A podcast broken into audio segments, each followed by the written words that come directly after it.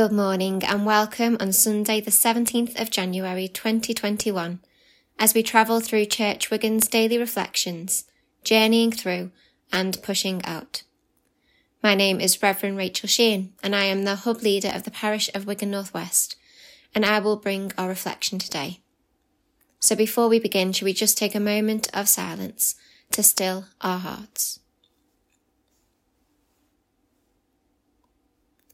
The Lord be with you, and also with you. Our reading this morning is taken from the book of Revelation, chapter 5, reading from verses 1 to 10. The Lamb who was worthy. Then I saw in the right hand of one seated on the throne a scroll written on the inside, and on the back sealed with seven seals and I saw a mighty angel proclaiming with a loud voice, Who is worthy to open the scroll and break its seals? And no one in heaven or on earth or under the earth was able to open the scroll or look into it. And I began to weep bitterly, because no one was found worthy to open the scroll or look into it. Then one of the elders said to me, Do not weep. See, the lion of the tribe of Judah, the root of David, has conquered, so that he can open the scroll and its seven seals. Then I saw between the throne and the four living creatures, and among the elders, a lamb, standing as if it had been slaughtered, having seven horns and seven eyes, which are the seven spirits of God, sent out into all the earth. He went and took the scroll from the right hand of the one who was seated on the throne. When he had taken the scroll, the four living creatures and the twenty four elders fell before the Lamb, each holding a harp and golden bowls full of incense, which are prayers to the saints. They sing a new song. You are worthy to take the scroll and to open its seals, for you were slaughtered and by your blood you ransomed for God. Saints from every tribe and language and people and nation, you have made them to be a kingdom and priests serving our God, and they will reign on earth. This is the word of the Lord. Thanks be to God. I don't know about you, but I remember the first time I read the book of Revelation for the very first time. I'm not going to lie, I was completely and utterly overwhelmed. I was gripped by the imagery used throughout the book the vivid colours, the crystal sea, and the drama of the narrative. I always thought how wonderful it would be if someone like Pixar or Disney or one of the Marvel producers were to make it into an animated film, using all the fantastic special effects which would wonderfully capture the stunning imagery. Not only did the creativity strike me from the reading of this particular book of the Bible, but it was also the roller coaster of emotions that flow through this narrative. Especially as we reach chapter 5, our reading set for today. As we read it, we are gripped in the vision. We feel the sense of anticipation. All is about to be revealed, the secret of life. We experience John's sense of excitement and then his disappointment. There was no one worthy to open the scroll and for the truth to be revealed. So he wept. The chaos, the journey, the unexpected, the mystery. And yet, despite the drama of our reading today, there is almost something that rings true. Something that feels awfully familiar as we realise that it's not too dissimilar to the world we find ourselves in today. The chaos, the journey, the unexpected the mystery.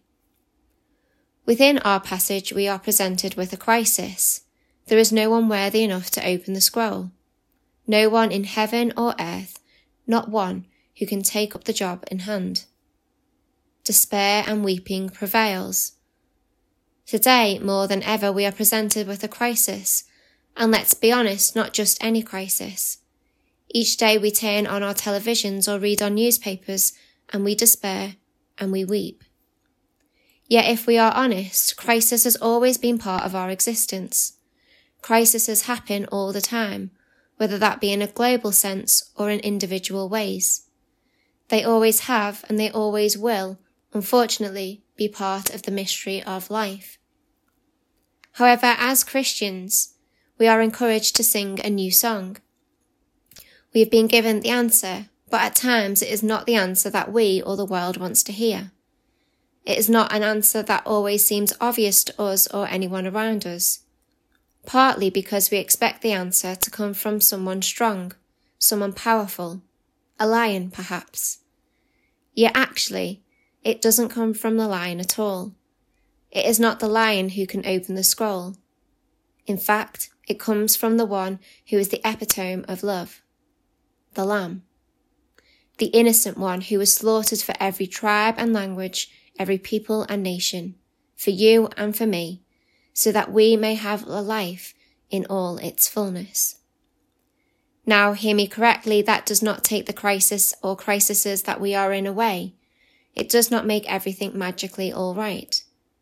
It does, however, give us hope for the future. It brings light into the darkness. It can turn our weeping into joy. It changes our perspective. It helps us to sing a new song. While preparing for this reflection, it may come as no surprise to you that I have not been able to get the worship song, Lion and the Lamb by Leeland, out of my head. Now don't worry, I'm not going to subject you to all to my dulcet tones on the audio recording. I'm not that cruel. I do, however, commend you to listen to it over the next few days, and I would like to just draw our attention to the opening verses.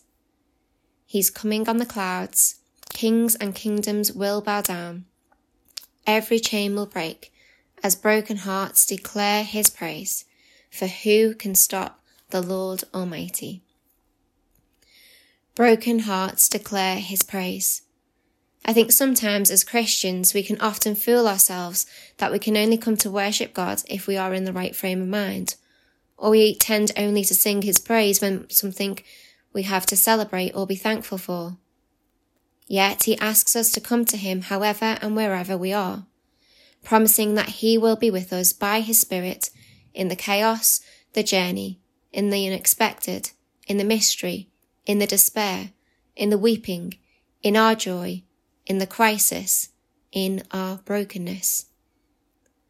As we journey through this coming week, let us walk in that promise. Let us sing that new song. Let us be reminded of his great love for us, for we know that he was the lamb that was slain, the one on whom we can rely. Amen. So together with all the disciples in Church Wigan, in the Diocese of Liverpool and across the world, as our Lord commanded us and on behalf of all our neighbours who do not know how to pray, we are bold to say, Our Father in heaven, Hallowed be your name. Your kingdom come. Your will be done on earth as in heaven.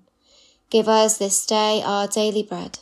Forgive us our sins, as we forgive those who sin against us. Lead us not into temptation, but deliver us from evil. For the kingdom, the power, and the glory are yours, now and forever. Amen. So, whatever you get up to for the rest of the day, I pray that it would be a really blessed day and that you and your loved ones are kept safe.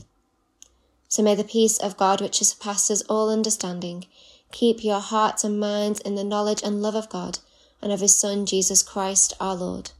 And the blessing of God Almighty, the Father, the Son, and the Holy Spirit be amongst you and those you love, this day and always. Amen.